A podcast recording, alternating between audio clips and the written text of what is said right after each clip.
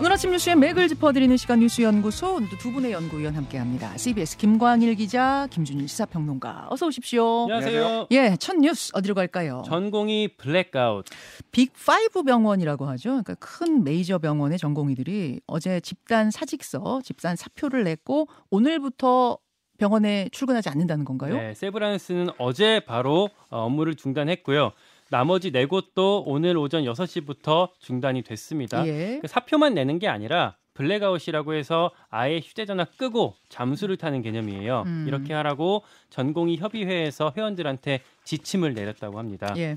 빅5 병원에서 사표 낸 전공의 규모가 1000명을 넘긴 걸로 집계가 돼요. 음흠. 전체가 2,700명 정도기 때문에 한 3분의 1 정도는 이미 사표를 낸 셈입니다. 이 중에 세브란스는 거의 전원이고요. 아, 삼성 서울이랑 서울 성모도 절반 이상이 사직서를 냈습니다. 네네. 그러다 보니까 병원들이 어제 다 폭풍 전야였고 음. 세브란스는 혼선이 되게 많이 있었대요. 어쩔 수 없이 퇴원하거나 다른 병원으로 옮기는 환자들이 아, 병원에서 계속 엉켰다고 합니다. 네. 외래 진료는 괜찮을 거다라고 했었는데 현장에서는 외래도 연기되고 그랬었대요. 외래, 진- 외래 진료라고 하면 주로 교수들이 맞는 거. 네, 예. 근데 전공의들이 아, 이쪽도 없었기 때문에 사람을 옮기고 빼다 보니까 외래도 혼선이 있었다고 합니다. 예. 서울만 그럼 그랬냐? 이거 아니라고 해요. 그러니까 음. 이미 전국으로 확산이 되고 있거든요. 전북대병원, 부산대병원 등 아, 지방에 있는 상급 종합병원들 전공의들도 수십 수백 명씩 동, 동참하고 있는 상황입니다. 자, 제가 뭐 앞에서도 언급을 했습니다만 결국 마지막 피해는 국민들, 환자들이 보는 거기 때문에 그 전에 대화, 음. 뭔가 협상, 타협의 여지가 있어야 되는 건 아닌가? 뭐가 진행 중입니까? 정부는 아직 단호한 모습을 보이고 있어요. 윤석열 대통령이 참모들한테 의료계는 국민을 이길 수 없다. 지난 정부처럼 지나가지 않겠다라고 말을 했다는 보도가 있었고요. 윤석열 대통령이 네. 그리고 복지부에서는 아, 의사협회 집행부 두 명한테 면허 정지, 행정 처분까지 내렸습니다. 정말 강대 강으로 부딪히고 있는데 김준일 평론가. 네. 전체적으로 조금 이제 무슨 일이 벌어지고 있는지를 쭉 설명드리겠습니다. 네. 윤석열 대통령이 방금 얘기했듯이 이제 의료계는 국민을 이길 수 없다가 이 노왕규 전 의사협회 회장이 정부는 의사를 이길 수 없다 이거에 대한 이제 반응이라고 합니다.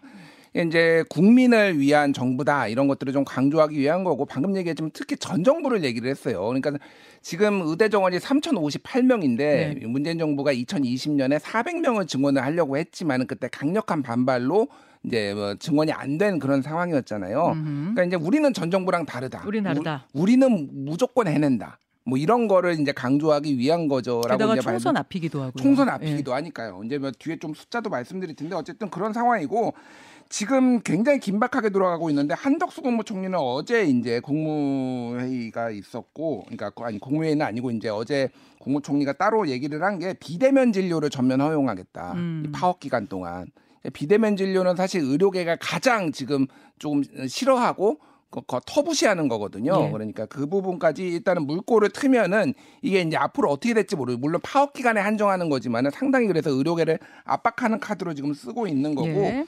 또 하나는 이제 PA 그러니까 어, 피, physician's assistant 그래가지고 이제 보조 간호사 수술 간호사를 이것도 허용하는 것도 지금 어, 복지부에서 검토하겠다라고 했어요. 이것도 음, 약간 간호사가 수술을 하는 건가요? 예, 그러니까 사실 한 1만 명 정도가 사실상 지금 진료 행위를 간호사가 수간호사들이 하고 있습니다. 근데 음. 이게 합법화가 안 돼 있어서 이게 좀 모호한 영역으로 남아 있는데 이거를 아예 뭐 합법화를 얘기를 하지 않았지만 이것까지 법률적으로 지금 검토를 해가지고 투입하겠다 의사 파업하는 동안 그러니까 이것도 예. 사실은 의사들이 상당히 조금 꺼려하는 부분들이 있거든요. 음. 그러니까 굉장히 압박하는 거고 어제 법무부가 이제 불법 집단 행동 어, 신속하게 처리하라고 대검에 지시를 했고 검찰에 어제 달라진 점이라고 하면 그 전까지는 복지부 차원 대응이었다면 음. 어제부터는 검찰이 나서기 시작하는 그렇죠. 건가요? 이제 검찰은 지금 강제 수사를 포함해서 신속 대응하겠다고 어제 대검이 밝혔고요. 윤희건 경찰청장도 기자간담회에서 어, 주동자는 구속까지 검토하겠다라고 이제 굉장히 그러니까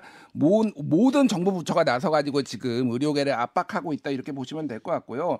이미 의협 집행부를 상대로 지금 면허 정지 지금 등기가 송달이 됐습니다. 그래서 의협 비, 비대위원장, 김태국 위원장 등등을 해서 지금 어, 면허 정지 행정처분 사전 통지서가 지금 날라갔고 지금 의, 료 단체 그러니까 의사들 같은 경우에는 지금 변호사를 선임을 했어요. 음. 그래서 지금 법률 서비스 받고 이거에 대해서 이게 지금 문제가 있다라는 거를 법률 조문을 받아가지고 장기 투쟁에 돌입하겠다. 뭐 네. 뭐 이런 상황입니다. 그래서 병원협회 대한병원협회는 우리가 중재하겠다. 음. 의원 말고 이제 병원들 병원 큰 그... 대형 병원들 협의회가 예, 예, 있거든요. 예. 여기에서 우리가 중재하겠다 이런 나선 상황이고 예. 오늘 MBC 100분 토론에서 지금 정부 측하고 의료계 측이 나와가지고 서로 이제 이거와 관련해서 토론 처음으로 사실상 첫 토론을 지금 여는 그런 상황입니다. 음. 그래서 전체적으로 보면 어쨌든 여론 자체는 의대 아까 앵커도 얘기했지만 의, 의사를 증언하는 것 자체는 좀 불가피하지 않냐 이런 얘기들이 많이 나오고 있어요. 왜 그러냐면은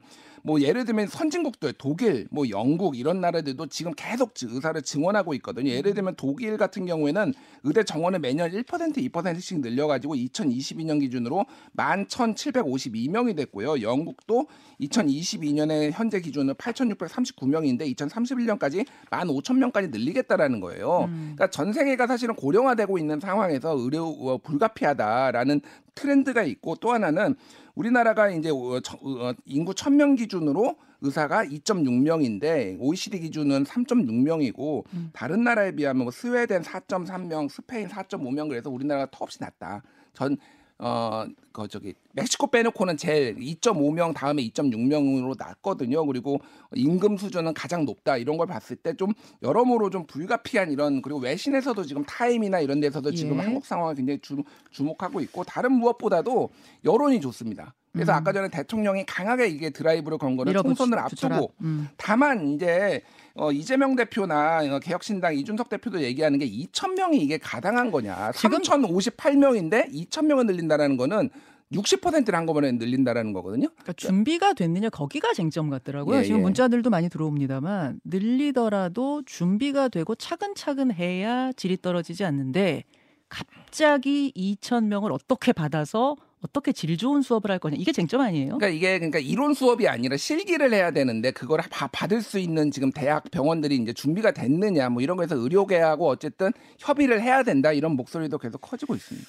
자, 알겠습니다. 알겠습니다. 요 상황들 여러분 주시해 주시고요. 두 번째 이슈로 넘어가죠. 커지는 공천 잡음. 정치권은 뭐 지금 의료계 못지않게 떠들썩합니다. 그렇습니다. 양당의 뭐 공천이 지금 돌아가고 있는 상황에서 개혁신당 이야기까지 정리해 주시죠. 일단 민주당에서는요 현역 의원 평가 하위 20% 대상, 대상자들한테 개별 통보가 있었어요 어제. 네.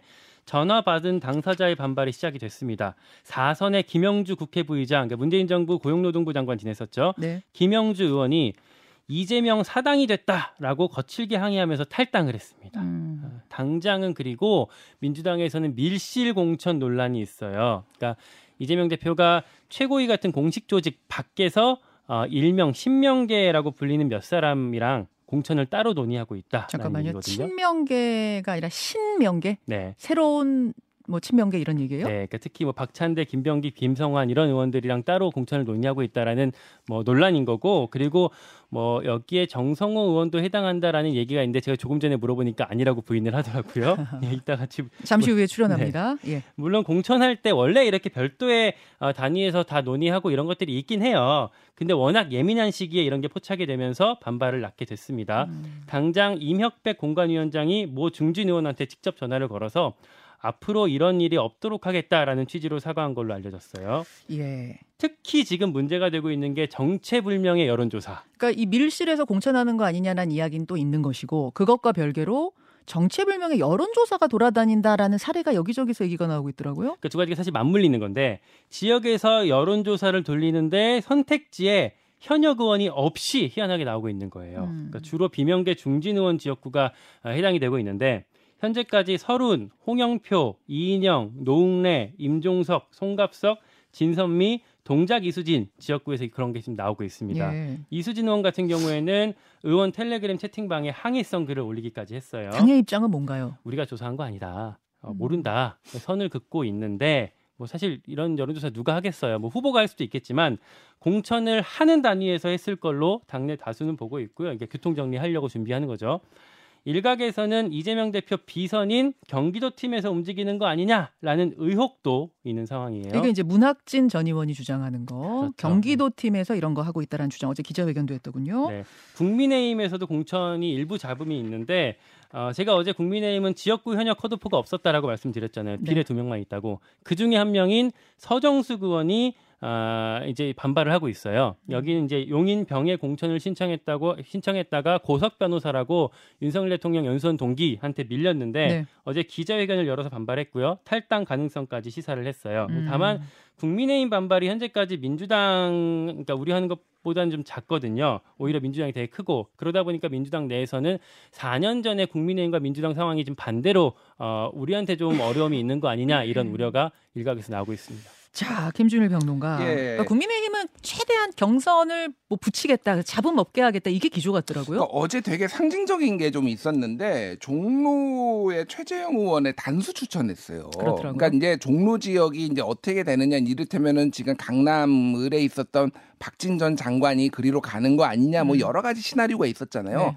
근데 그냥 최재형 의원의 단수 추천하고 지금 박진 전 장관은 서대문 을 쪽으로 보내는 가닥이 좀 잡혔다. 뭐 이런 얘기들이 나와요. 음. 그러니까 어쨌든 이게 쉽게 얘기를 하면은 공천 파동을 최소화한다. 요런 대 기조 아래서 네. 이렇게 좀 조심스럽게 이제 접근을 한다 이렇게 보시면 될 것 같습니다. 음. 그래서 지금 뭐 국민의힘에서는 가장 이제 뜨거운 데가 성동을 거기에 이현 전 장관, 이해운 전 의원, 하태경 의원까지 하태경, 이해운, 이영 예, 이세 사람 경선 붙이기로 했다면서요. 예, 그러니까요. 그래서 이 사람들 두 명은 떨어질 텐데 국민의힘에서 보면 좀 아까운 자원인데 뭐 어. 어떻게 나중에 조정할지 뭐 이런 것도 좀 봐야 될 것 같습니다.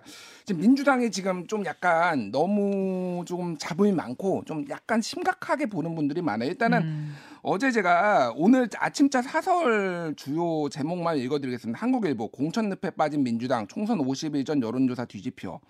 어, 중앙일보 밀실 사천 논란 민주당 이리 가면 참패 피할 수 없다. 경향 민주당 시스템 공천 어디 가고 비선 밀실 얘기만 나오나. 뭐 이런 거 서울 밀실 사천 논란 이재명 대표가 풀어야. 그래서 굉장히 많은 언론이 지금 민주당 상황을 주목하고 있는데 아까 전에 두 가지 키워드가 지금 나오고 신명계 그리고 경기도팀 이게 이제 언론에서 다 나오는 거거든요.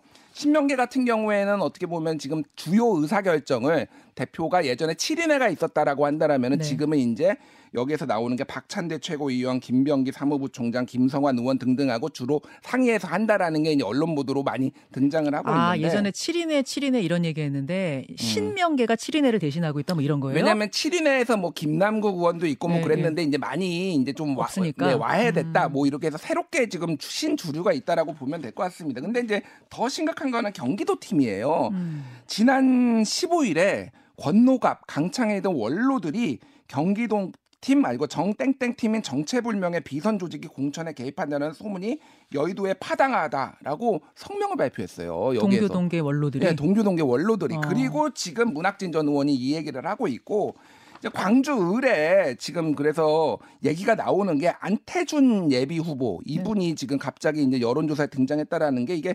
정진상 정진상 실장의 친구로 지금 알려져 있다라는 거예요. 거기가 문학진 전 의원이 예비 후보 등록했고 예. 안태준 예비 후보가 문학진 전 의원의 보좌관 출신인 거죠? 예, 그러니까 이게 전체적으로 보면은 어쨌든 친명계를 점진 배치하기 위해서 뭐 이를테면은 이런 식으로 이제 있다라는 게 사실인지 여부는 알 수 없으나 그런 식으로 사람들이 믿고 있다라는 거 이게 그래서 굉장히 큰 공천 파동 까지 지금 이어질 가능성이 상당히 높아 보입니다. 어우, 그래서 어떤 반전 카드, 어떤 해결책이 필요할까를 에, 정성호 의원한테 잠시 후에 제가 질- 질문을 좀 해보고 싶어서요. 인터뷰 모셨습니다. 잠시 후 만나보기로 하고 김가인 기자 예. 세 번째 이슈 가죠. 개혁신당 헤어질 결심. 자, 개혁신당 상황은 더 심각합니다. 어제 제가 쪼개질 가능성 배제할 수 없다라고 말씀을 드렸는데 네. 실제 그 길로 가고 있어요. 오늘 오전 11시에 이낙연, 김종민, 박원석 세 사람이 기자회견을 한다고 하고요. 여기서 합당 무효 선언이 나온다는 얘기가 있습니다. 음, 아, 일단 어제 오전 최고위원회의 상황을 보면요. 이준석 대표가 결국 표결로 밀어붙였어요. 네. 선거운동 지휘권 갖는 거, 그리고 당원 자격 심사위원회 설치하는 거, 이건 배복주 어, 문제를 염두에 둔 것 같고, 요두 가지 문제를 이준석, 양양자, 조웅천, 금태섭 네 사람이 찬성했고, 네. 이낙연, 김종민 두 사람이 표결 않고 퇴장하면서 결국 아, 됐습니다. 그런데 이제 김종민 최고위원이 퇴장을 하면서 기자들 앞에서 한 말들이 굉장히 수위가 셌어요. 이게 전두환의 국보위랑 뭐가 다르냐라고까지 비판을 했고요. 예, 예. 그러면서 사실 어, 어떤 작별 수순이라고 볼 수가 있겠는데 왜냐하면 어제 이 최고위 자체만으로 봤을 때 앞으로 웬만한 건 다 표대결로 가겠다라는 시그널로 보이거든요. 음. 그렇게 되면 이낙연 쪽은 어, 들러리로 설 수밖에 없는 상황이 될 것 같습니다. 그래서 오늘 11시에 이낙연 대표가 직접 나와서 어, 발표를 하는데 아마도 합당 무효화 선언이 되지 않겠는가 지금 이런 관측이 유력합니다. 유력합니다. 오늘 2부에 이 상황은 한쪽 얘기만 들어서는 안될 것 같아가지고 저희가 양쪽 이야기를 다 들어보려고 준비했습니다. 여러분 듣고 판단해 보시죠. 두 분 고맙습니다. 고맙습니다. 김현정의 뉴스쇼는 시청자 여러분의 참여를 기다립니다. 구독과 좋아요, 댓글 잊지 않으셨죠? 알림 설정을 해두시면 평일 아침 7시 20분 실시간 라이브도 참여하실 수 있습니다.